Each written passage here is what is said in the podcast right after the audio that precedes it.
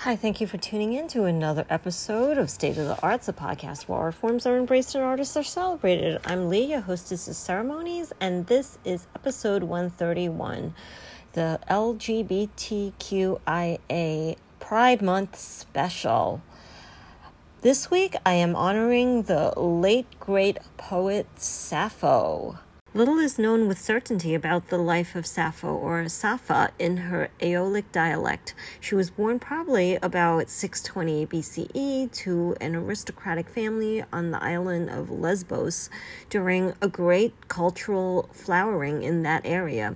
Apparently, her birthplace was either Erissos or Mytilene, the main city on that island where she seems to have lived for some time. Even the names of her family members are inconsistently reported, but she does seem to have had several brothers and to have married and had a daughter named Cleis. Sappho seems to have exchanged verses with the poet Alcaeus. Scholars have discussed her likely political connections and have proposed plausible biographical details, but these remain highly speculative. Sappho was regularly counted among the greatest poets and often referred to as the poetess, just as Homer was called the poet. Plato hailed her as the tenth muse, and she was honored on coins and with civic statuary. Nonetheless, an ancient tradition attacked and ridiculed her for her evident sexual orientation. Indeed, the facts of her life have often been distorted to serve the moral and psychological ends of her readers. A fragment that was written in the generation after Sappho sneers at lesbians. Sappho was lampooned by the writers of New Comedy. Ovid related the story of Phaon, who, according to some traditions, rejected Sappho's love and caused her to leap from a rock to her death. Christian moralists pronounced anathems against her. Many modern editors have exercised gallantry and discretion by eliminating or changing words or lines in her poems that they believed would be misunderstood by readers. This history of her reception itself part of Sappho's significance. So in this tribute to Sappho, let's hear some of her poetry. Read by Lily of Lily's Library.